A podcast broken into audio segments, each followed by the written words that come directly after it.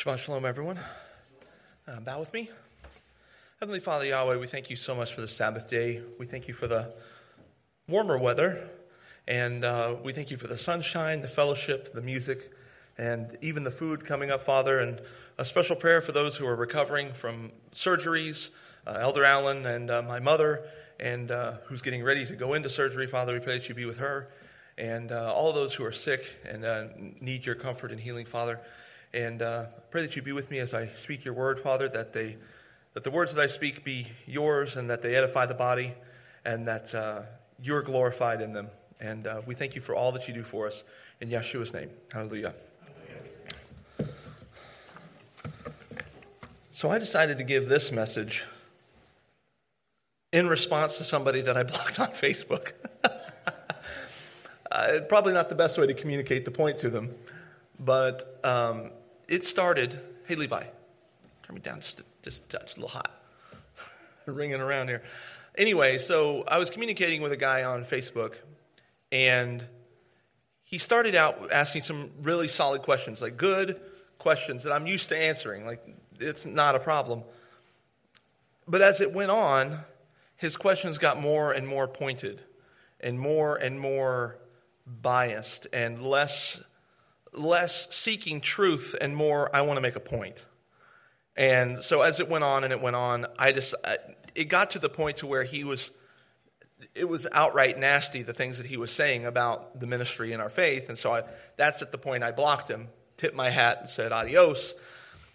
But it stuck with me for a little bit, and I was trying, I was already actually working on this message but that really kicked me in the pants to like want to finish it and really get it out there because as somebody that, that talks to a lot of people day to day, every day, um, about our faith, trying to justify what it is we believe and why we believe what we believe, and trying to convince other people that maybe they've been thinking about some things wrong, I felt like it was appropriate to really put this message forward. Um, the name of the message is Did Messiah Destroy the Law?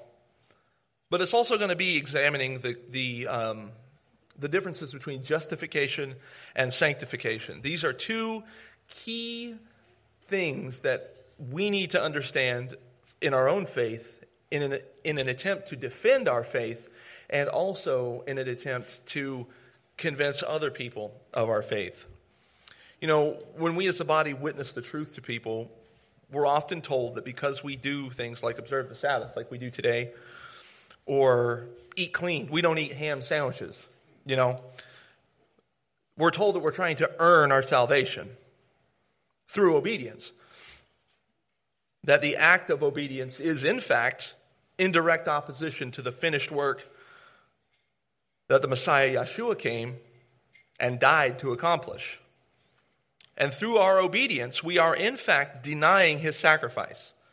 These are things I'm told very regularly by people of strong faith on different sides of the aisle the world around us truly believes, and I, and I say the world around us, I mean those of faith around us. I don't mean the unbeliever. This message is less about them and more about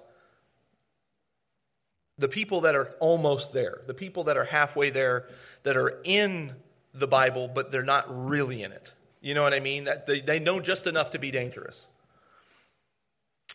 The world around us truly believes that by obeying Yahweh's law, we are playing right into Satan's hands. They believe that we are truly trying to justify ourselves through obedience. While we do believe in works at this ministry, absolutely, we believe that works are extremely important. And obedience to the law is very, very important. We obviously do not believe that we are justified by any of those things. No amount of works of righteousness, no amount of volunteering anywhere, no amount of doing good, feeding the poor, clothing the naked, none of that is going to be enough to justify us for the kingdom. We are not justified by our actions, period.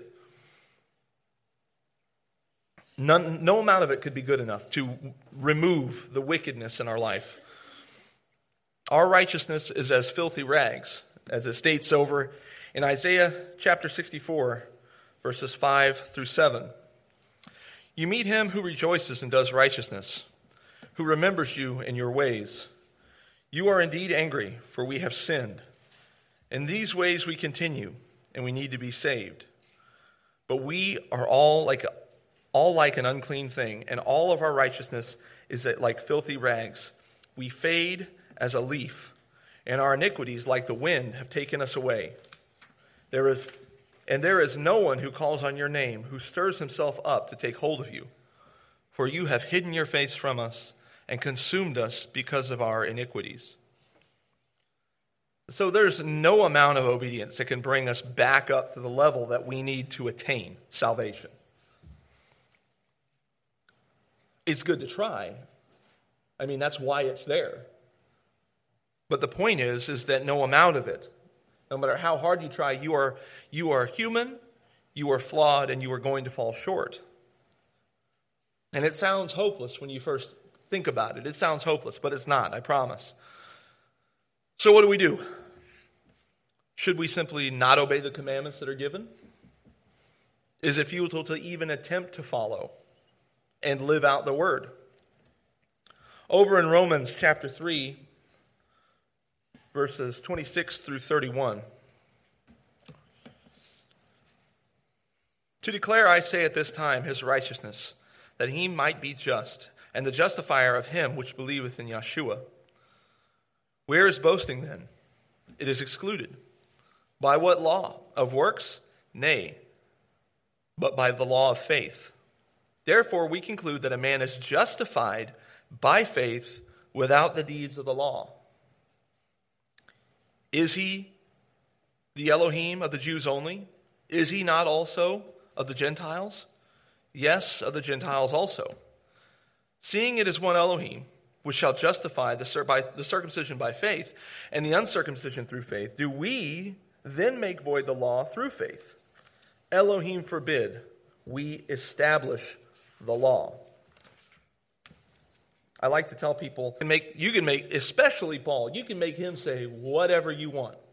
And they do. It's extremely common. So while it's not by the law that we are saved, it is the method by which we are set apart from the world. The Jews, the Gentiles alike, are one through baptism. That tears down the wall between Jew and Gentile. We are all one in Messiah in that way. We are one in Yeshua through faith. And we are one with Yahweh through obedience. And I'll explain that a little bit more. The Jews are Yahweh's chosen people. He's made that abundantly clear all throughout Scripture.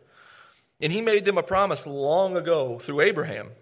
And Abraham was given a promise, and Yahweh explains in Genesis 26, verses 3 through 5. Dwell in this land, and I will be with you and bless you. For to you and your descendants I will give all these lands, and I will perform the oath which I swore to Abraham your father. Yahweh speaking to Isaac at this point. And I will make your descendants multiply as the stars of heaven, and I will give your descendants all these lands, and your seed, all the nations of the earth, shall be blessed. Because Abraham obeyed my voice, kept my charge, my commandments, my statutes, and my laws. Why did Yahweh choose Abraham? He tells you right there. Because he obeyed my voice, he kept my charge, my commandments, my statutes, and my laws. It was because of Abraham's obedience that he was given the promise to begin with. That's why he was chosen for that. So, if the promise of Abraham was given based on his obedience, to the Father and his laws, would it not stand to reason that we, including the Gentiles, you know, I'm not, I'm not that into genealogy. There could be some blood Jews among us. I'm sure there probably is somewhere. But ultimately, thank you, Messiah and Yeshua,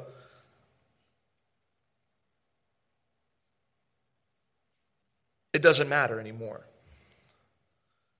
The Gentiles are grafted into that same promise. It will be because we are not only justified by our faith in Messiah, that's key number one. but it would stand to reason that we would be sanctified by our obedience as well. Remember, it was a, the promise was a direct result of Abraham's obedience. He was a righteous man who followed Yahweh. And it's also good to remember this is key. This is, I don't want to say this is the most important thing out of my message, but this is a very important point that I want to make right now. The Gentiles were never offered their own covenant. I hear it all the time from people. Well, the Gentiles aren't required to do this. The Gentiles don't need to keep the Sabbath. The Gentiles don't need this. The Gentiles don't need that. The Gentiles were never given their own covenant. They have only ever been offered the option to be grafted in to the promise of Abraham, to Israel. This is crucial to understand.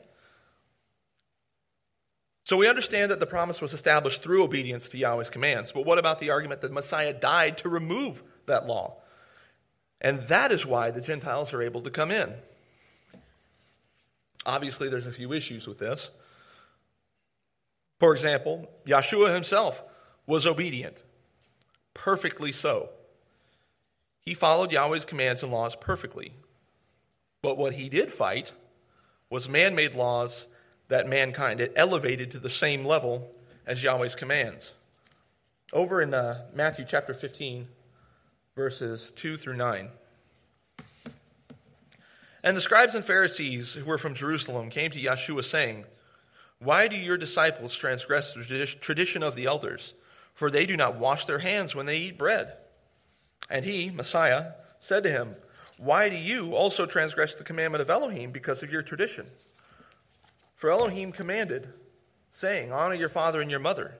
And he said, He who curses father or mother, let him be put to death. But you say, Whosoever says to his father or mother, Whatever profit you might have received from me is a gift to Elohim, then he need not honor his father and mother. Thus you have made the commandment of Elohim of no effect by your tradition. Hypocrites! Well did Isaiah prophesy about you, saying, These people draw near to me with their mouth and honor me with their lips, but their heart is far from me. And in vain do they worship me, teaching as doctrines the commandments of men. That was um, what they call a mic drop moment in Yeshua's time. it was a mic drop moment. You had these people railing on the Messiah because the, his disciples weren't washing their hands before they ate. And they were making a big deal out of it like he had broken one of the Ten Commandments. When in fact, it was tradition of the Pharisees at the time, tradition of the, of the not just them, but the people at the general at the time, that if they didn't wash their hands, that was equal to breaking the commandments. And it's ridiculous. Now, these traditions, not just that one, have always been around. Things like that have always been around to that effect. And these traditions are going to continue to be around until Messiah returns to put an end to all of it once and for all.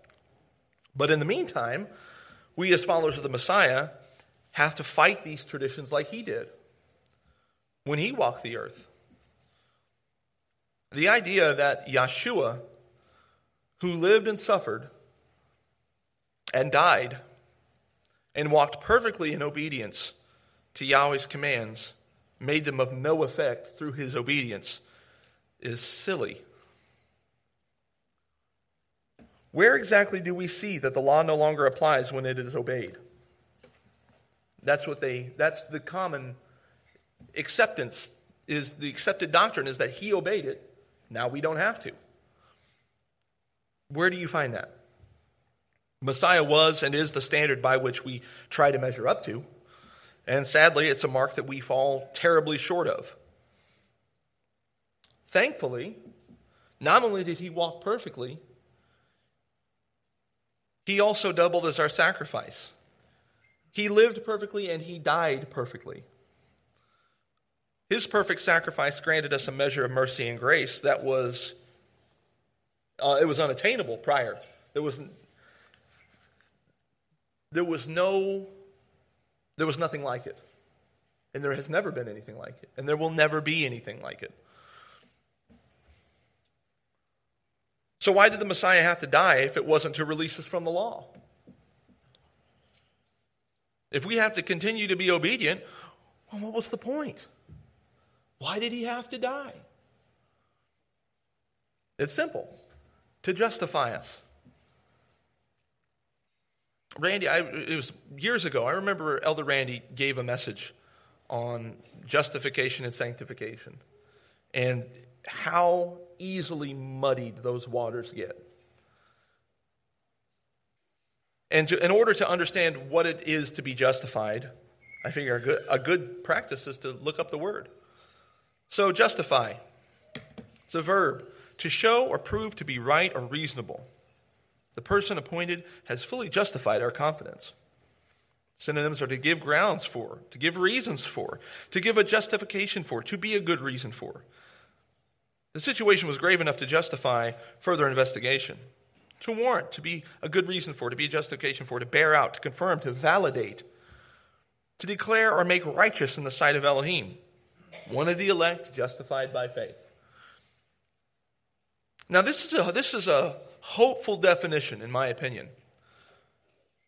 Through Yeshua, he gives grounds for our salvation. He gives reasons for our forgiveness. He gives a justification. He's a good reason for us to be accepted in the eyes of Yahweh. He justifies us in that he validates, gives grounds for our efforts. They're not perfect efforts, but as it says, it says here, the situation was grave enough to justify further investigation. His sacrifice was good enough to justify forgiveness. He validates our efforts.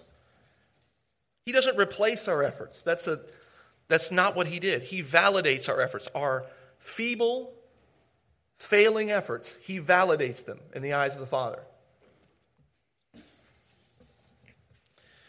He stands before Yahweh and testifies the person appointed has fully justified our confidence. Without Yeshua's sacrifice, we'd never, ever be able to reach the level we need to return to the Father. And that's the ultimate goal is to return to the Father. I mean, he's coming here, but that's the ultimate goal is to be together, be reunited with him. The idea that the Messiah lived perfectly only to destroy the very measure by which perfection is decided is asinine. We could never hope to justify ourselves through obedience to law, so why keep it then? Why bother at all? If it's an impossibility to keep it perfect like Messiah, why bother? Again, the answer is simple sanctification. And again, just like justification, look up the word to sanctify, to set, a, set apart, to declare holy, to consecrate. A small shrine was built to sanctify the site, much like the, the, the altars were built when the Israelites wandered around. To consecrate, to make holy, to make sacred, bless, hallow, set apart, dedicate to Elohim, anoint, ordain, canonize, beatify, uh, beatify, the legitimate or binding by religious sanction, they see their love sanctified by the sacrament of marriage. To approve, sanction, give the stamp of approval to. Underwrite, condone, justify, vindicate, endorse, support. On and on and on. To free from sin, purify. May Elohim sanctify his soul. Purify, cleanse, to free from sin, absolve, unburden, redeem, to wash away sins, to lustrate. When we obey the law and commandments, we are not trying to justify ourselves, even though it's part of the definition. Typically, but in this situation, no. We're not trying to justify ourselves. We are simply striving to be set apart as we are commanded in Scripture. The Gentiles we're not, and, and look, I say Gentiles very loosely. Anybody who is not following in Yahweh's word, I would say they fall under this particular umbrella that I'm casting right now. Gentiles were not and are not set apart. Period. Without the Messiah's sacrifice. There is no option to remain a Gentile in our faith. We have to be grafted into that promise. Without that, there is nothing for us. There's nothing for us. There's nothing for anyone that is not grafted into that promise. And Scripture proves this out. In John 15, verses 4 through 8, Abide in me, and I in you. As the branch cannot bear fruit of itself unless it abides in the vine, neither can you unless you abide in me. I am the vine, you are the branches. He who abides in me, and I in him, bears much fruit. For without me, you can do nothing. If anyone does not abide in me, he is cast out as a branch and is withered. And they gather them and they throw them into the fire, and they are burned. If you abide in me, and my words abide in you, you will ask what you desire, and it shall be done for you. By this, my Father is glorified, that you bear much fruit. So you will be my disciples. To share in Israel's promise, we, this is the narrow way that Yahweh talked about in Scripture. This is the option. Obviously, Yahweh is, He's Yahweh. He can do whatever He wants, He can save whoever He wants, and He has done that in the past. But we can't live our life hoping to be the exception. We can't do it. We have to attach ourselves to the Messiah. And if we are not, we have no place in that coming kingdom. The theme of be separate is an extremely common theme throughout the scriptures even in the New Testament. Yahweh doesn't want a group of people who are still bogged down in their old ways. I mean, he sent the Messiah to pull us out of those ways. Go, go read through Galatians. Those poor people were wrapped up in everything that you can think of. Every single letter Paul sent to these people, these were not, these were not established assemblies that were just thriving and doing super, super well. Paul wrote and visited them because they were floundering, they were struggling, they were falling back into these ways that they were pulled out of because they were Gentiles. These weren't, there might have been Jews there, but these were not Jewish converts. These were Gentile converts that were falling back into Gentile ways.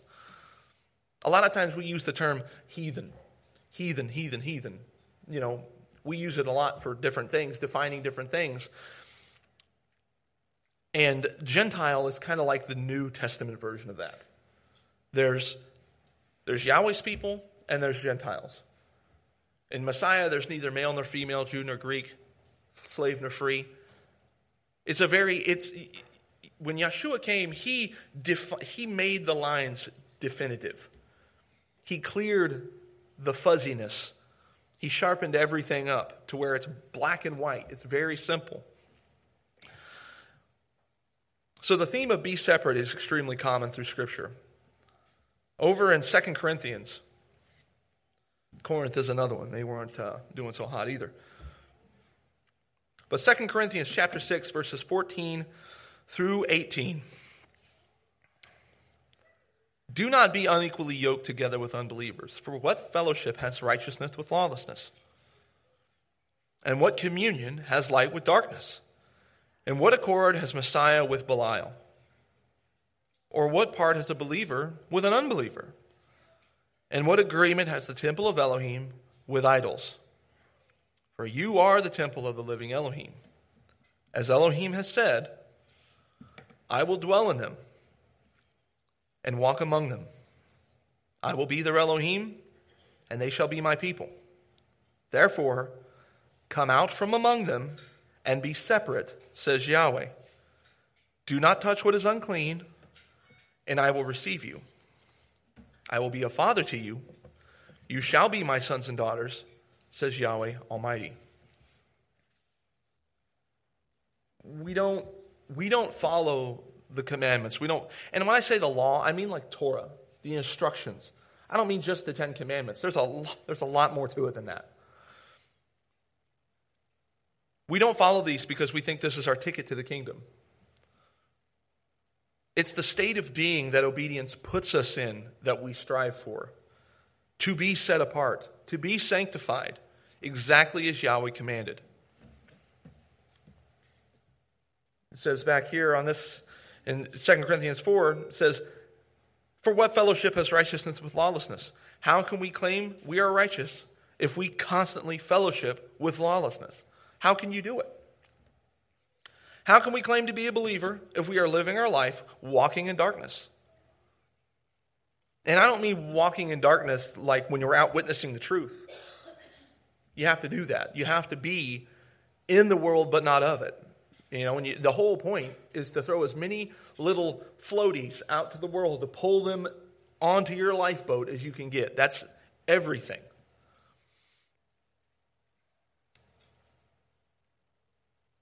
When I say walking in darkness, I mean walking in darkness like we are knowingly putting ourselves in situations that cause our own light to fade. And what agreement has the temple of Elohim with idols? For you are the temple of the living Elohim. We are the temple. If we want Yahweh to dwell in us, as promised, we have to have a clean temple. That is why we follow the commandments, not because we ignore the sacrifice of Messiah. In fact, it's the opposite. Because the sacrifice of Yeshua, the veil was torn that in that physical temple. Now we are that temple. And if we want Yahweh's Spirit to dwell in us, we have to do some house cleaning. And we have to make our temple ready for Yahweh's presence. Think about it. Yahweh had an extremely strict set of protocols when he, that he had Israel follow with the temple. Only certain people could be in the Holy of Holies. And even then, those people had to be clean, very clean both physically and spiritually. Go read Leviticus 16 sometime. Being clean and sanctified was the difference between life and death. If light cannot dwell with darkness, how can we expect Yahweh to dwell within us? If our light is exchanged for darkness, he cannot look upon sin. So, how can he be in a sinful vessel and dwell with us if we're, if we're struggling, we're floundering, and we're going to struggle.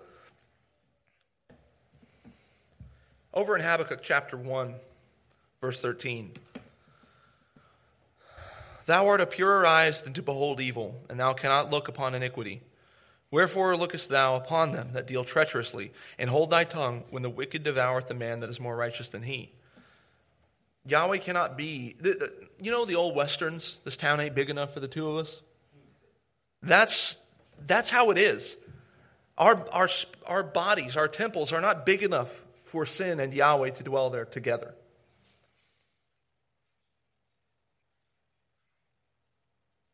He cannot be in our temple if we fill it, fill it with darkness. Walking in his commands and statutes like Abraham did fills our temple with light rather than darkness. This is the very reason why the apostles asked the Gentiles, then this is another key scripture that I need people to remember. When you're dealing with people who tell you, I don't need to do those things, the Gentiles were never commanded to do these things. Baloney. Over in Acts 15, the apostles told the Gentiles that were converting from to the truth. These are again, Gentiles are not ex-Jews. These are not people familiar with Torah. These are people that are doing uh, everything but Torah. Acts 15, chapter, 9, or chapter 15, verses 19 through 20. It is my judgment, therefore, that we should not cause trouble for the Gentiles who are turning, not returning, turning to Elohim. Instead, we should write and tell them to abstain from food polluted by idols, sexual immorality, from the meat of strangled animals, and from blood. Now, does that sound like a bunch of Jews that are struggling with something? No. Jews don't do those things. These are people who have, they're essentially babies in this. They have no clue. Abstain from anim- uh, meat strangled from animals and from blood, for Moses has been proclaimed in every city of ancient times and is read in the synagogue every Sabbath. These Gentiles were neck deep in all kinds of nasty stuff. They were not even, even able to attend synagogue. That's why they told them to abstain from these things. Because why? Because they were unclean. They had to be clean to take part. The same is applicable today. We're not going to know if you ate a ham sandwich before you came to service, but I'm sure Yahweh knows. If we're wrapped up in lawlessness, how are we any different than the Gentiles addressed in Acts 15? This is a point often avoided in Christianity. How can we possibly take Yahweh and His Word into our temple if they are unclean? How can we claim we're a new creature, born again? You know, how can we claim these things? How can they claim these things? If everything about our lawless walk remains the same as it was prior to the Messiah. So obedience is less about justification and salvation and more about sanctification being set apart, making yourself different in this world. If you want to be really looked at as like set apart, like, man, that person is weird, follow Yahweh's word. you'll, you'll, be looked at like you're a, like a pariah. Imagine you're a landlord and you have an absolutely awful tenant. They're messy, they're nasty, noisy, and rude, always late with the rent, because and they cause irreparable damage to the structure that they're dwelling in. That's who we are as people. The Holy Spirit is the perfect tenant. They show love, joy, peace, long suffering, kindness, goodness, faithfulness, gentleness, self control, and they always pay their rent on time. However, there's only room for one in this apartment. And the perfect tenant obviously is not going to share a room with the other guy. So, what do you do? Do you continue with the old tenant? Do you kick him out to make room for the good tenant? You'd be surprised how hard this decision can be. For whatever reason, the bad tenant has a place in our hearts. We can't explain it. He's crude, he's evil, he's hateful and filthy, but we like him. He's charming, and we're always going out of our way to let him back in. And he never stops his assault on us. He never gets any better. He's the same nasty guy, banging everything up, causing trouble, never pays his rent on time. He, he never changes. He will never change. But we always manage to give him a key. And the good tenant has no choice but to vacate until the property's in order. Obedience to the law, to the Torah, to the guidelines that are given in Scripture it's about being a bright light in a dark world. Ryan and I talked about it. You know, more as we go on as a ministry, we don't want to blend in with other ministries. We want to stand out. We don't want to blend in and disappear. We want to we want people to know that wait a minute. That's different than what I see out here. That's different than the church down the road. That's different from what I heard on the internet. This is different. Set apart, if you will.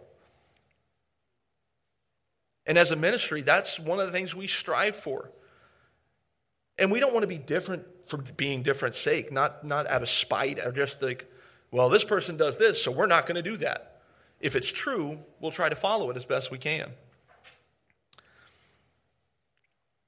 People assume the reasons we do things. They assume we're a self righteous bunch trying to earn our salvation by toeing the line for the letter of the law.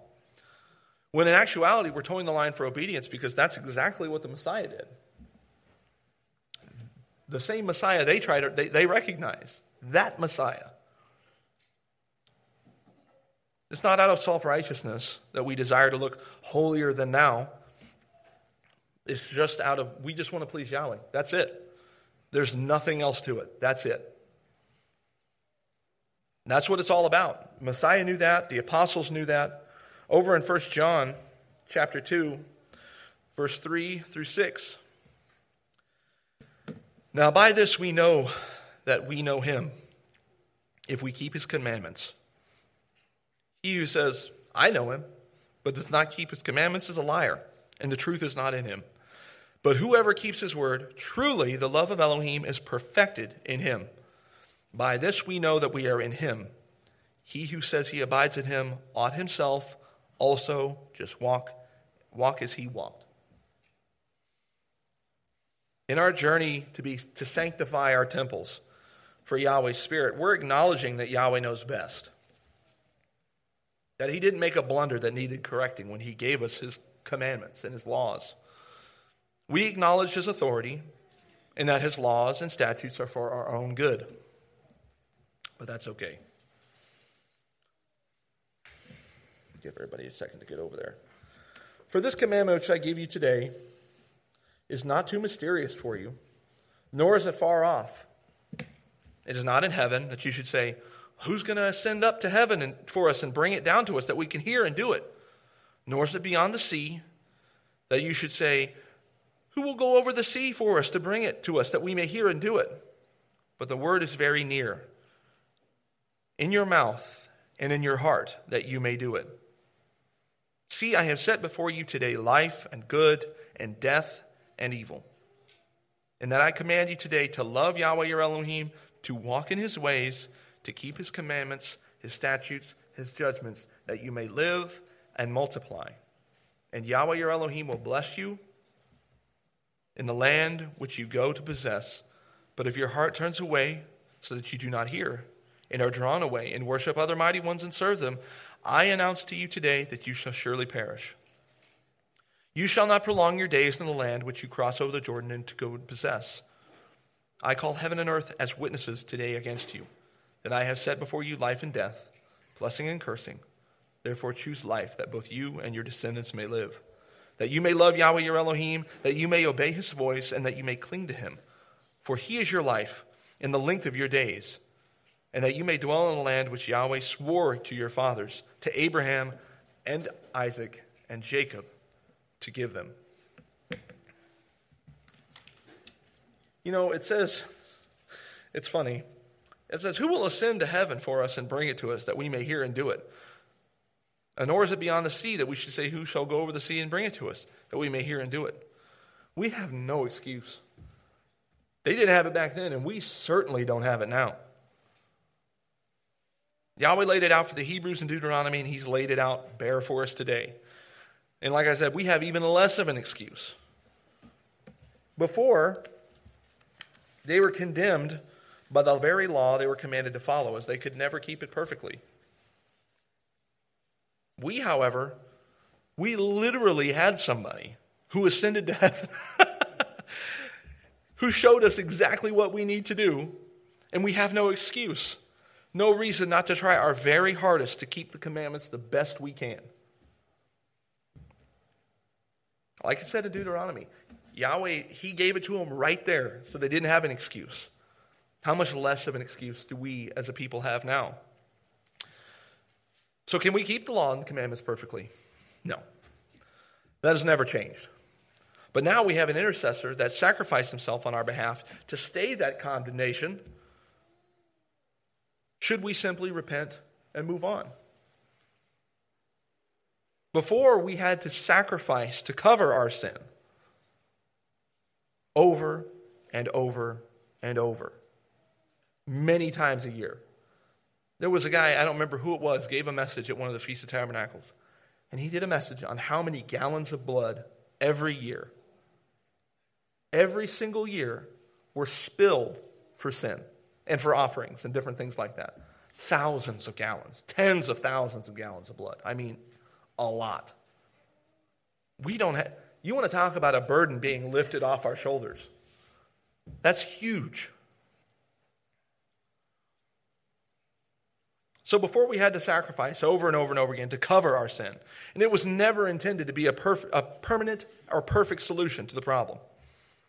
It was the bare minimum needed to continue in the service of Yahweh. And I would say, unless the Messiah came, those who came before us, I don't believe they would have made it either. I don't believe they would have made it. I believe the sacrifices that were in place at the time were enough to keep the service of Yahweh going until the Messiah came to take it away. Under that old system, we never would have made it to the kingdom. We're justified by Yeshua's sacrifice as it was something we could never attain on our own, but we're sanctified by our continued efforts and obedience to the word, the commandments, the statutes, and laws of Yahweh. The commandments that were reiterated by our Messiah. And this brings me to my next point. This is something that I have heard, again, just as many times as the rest of the things Messiah's commandments are different than those old commandments. We, we follow Messiah's law. Love Yahweh with all your heart, mind, and soul, and love your neighbor as yourself. We aren't tied down to that old law anymore. Context is key. So, what does it mean to love Yahweh with all your heart, mind, and soul? How do you do that? How does somebody love Yahweh with all your heart, mind, and soul? Do you sit there and close your eyes really tight and just love really hard? No. You love Yahweh with all your heart, mind, and soul by following these four simple steps. We won't call them commandments. Follow these four simple steps. Thou shalt not have any other mighty ones before me. Thou shalt not make to thee any graven image or likeness of anything that is in heaven above, that is in the earth beneath, or in the water under the earth. And you shall take not the name of Yahweh the Elohim in vain, for Yahweh shall, will not hold him guiltless that takes his name in vain. And remember the Sabbath day to keep it holy. Now, if you follow those four simple tips, it's a good way to love Yahweh. You can show him that you love him. You're not going to put anyone before him. You're not going to make yourself any graven image to take your eyes off of him. You're not going to take his name in vain. You're going to reverence him and worship him. And you're going to take the day he took off, you're going to take that off too, and you're going to spend it with him. That's how you show Yahweh you love him with all your heart, mind, and soul. Now, how do you love your neighbors yourself? I'm going to give you a hint. Another quick list six tips to love your neighbors yourself. Honor thy father and thy mother, that thy days may be long upon the land which Yahweh Elohim giveth thee. Thou shalt not, don't kill your neighbor. Honor your father and your mother. Don't, don't sleep with your neighbor's wife or husband or maid, servant, or whatever. Don't steal from your neighbor. Don't try to get him arrested under false pretenses. And just don't covet, don't envy his stuff. Don't take his stuff. Don't covet his things that he has. If you can do that, you can love your neighbor as yourself. Yeshua never, would never, and never did trivialize or reduce or remove the commandments. He summarized them. Maybe in doing so, he did it in a way that's confusing to some. As many have taken these words to mean, those old commandments are no longer valid. But if you take the scriptures as a whole, that is, it's a whole unit that is endlessly connected, his words make much more sense. Whatever the reason for the misunderstanding, it is walking the Messiah's footsteps, obedience, that causes us to be set apart. It's not the lawlessness we see in the world around us. It's not the acceptance of sin, as Jude warns against. There are men that crept in among you unawares, whose condemnation is of old written, who have twisted the who have turned the grace of our master, of our Elohim, into license for sin. That is rampant. It was a problem then, and it's a problem now. If we're to be a light on the hill, we have to set ourselves apart from the darkness that is so deep all around us. We must live different. We must act different. We must be different. The law was never the problem, man is the problem. And if you really take a step back and look at their view on this, it, it's alarming because it's not just about doing away with the law. Yahweh was not short sighted when he established these laws, likely from the very beginning. We know that Adam and Eve sinned, and we know sin is the transgression of the law, so there was something there established from the beginning. He didn't make a mistake that needed correcting. Do people really believe that the law was established by the Father and it was such a blunder that he needed to sacrifice his only son to fix it? Or could it be that we have fallen so short and Yahweh still loved us so much that he and his son were willing to bring, to sacrifice, to bring us back to them? Yahweh was willing. And another key point of that is Yeshua was willing as well. He asked his father, Look, if it's, if it's possible for there, is there any other way this could happen? Because I'm going to do what you asked me to do. He was willing, but it wasn't, it wasn't for him. And he knew that. When we throw Yahweh's law into question, when we throw his Torah into question, when we throw his statutes, his guidelines, the foundation of the faith, we throw that into question, we throw his ability to be Yahweh into the question.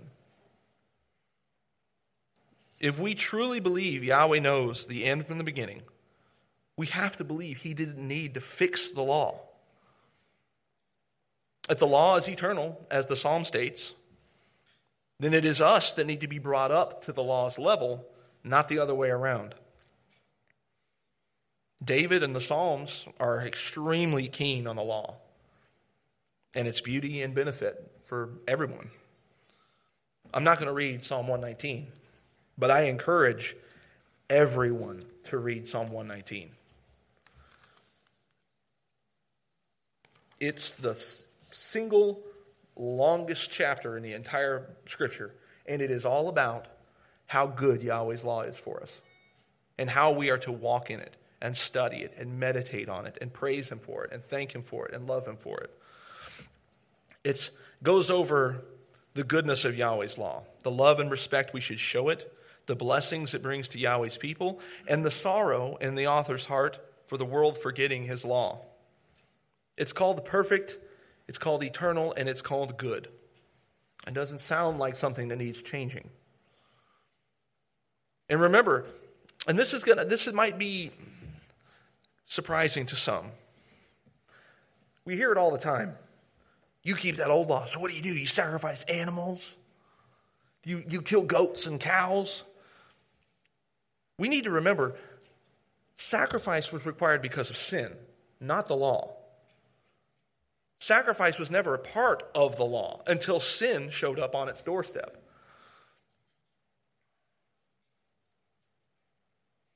So when people say, Do you keep that old law, you sacrifice animals? And be like, No, I don't need to do that anymore. Because of that, because of Yeshua's sacrifice. Prior to sin, blood sacrifice, what would you need it for? There was, not, I can't think of a reason you'd need it. We're just, now we're justified because of the Messiah's sacrifice, and we can continue in obedience to be sanctified like the Messiah was. By this we know them. 1 John 5, 2 through 3. Keep love Elohim and keep his commandments, for this is the love of Elohim that we keep his commandments, and his commandments are not burdensome. That's how you know. That's how you can tell someone is a child of Elohim, because they walk in his commandments.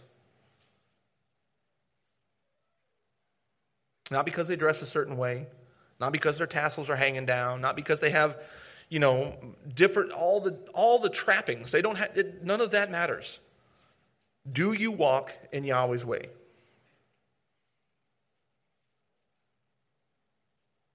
And I think that it's important that we understand these things because as times grow on and they things are getting strange in this world we're living in, it's good to be able to explain yourself.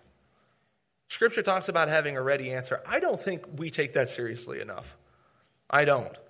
I'm not saying you need to go out there with a guns blazing, but if somebody, if Yahweh presents an opportunity for you to increase your talent count, to increase that population sign of the kingdom, and you're not ready for it, and you lose that,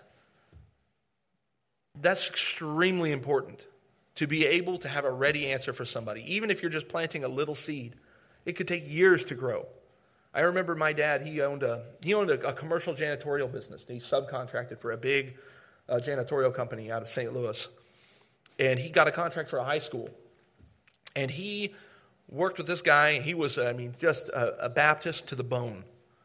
To the bone. This guy was diehard. And dad he, they discussed things, they butted heads all the time. Dad worked with this guy for years, and they, they never agreed on anything. But dad, you know, he kept, he, this guy would ask dad a question, and he would answer it. And he'd, ah, well, what about this? What about this? What about, walks away.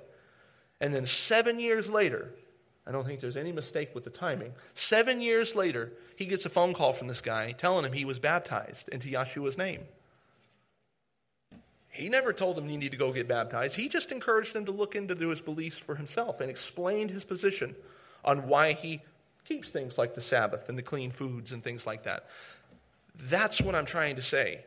You don't need to know, it's good to know the scriptures, but you don't need to know the scriptures to live. You need to know what to do, and if you just live it, that is your witness. To know the basics of your faith, it's a seed that's planted. Some seeds take longer to grow than others. But it's important to live your life to spread those seeds everywhere you go, with every breath you take. We only got one shot at this. This is it. There's no reset button, there's no redo. We have to do as much as we can while we can. So I hope this message has cleared up some of the confusion, not just for those here, maybe there are some here that were wondering, but for those online on justification and sanctification. And did the Messiah destroy the law? Absolutely not. He did the will of his Father. And the will of his Father is written in Torah. We keep the law out of love for our Messiah and love for our Father, who authored them for our benefit. For this is the love of Elohim that we keep his commandments, and his commandments are not burdensome. To walk in Yahweh's law and in his guidance, in his Torah, is to walk in Yahweh and Yeshua's love. Follow the commandments as best we can. To do so is to invite Yahweh to stay with us. May Yahweh bless.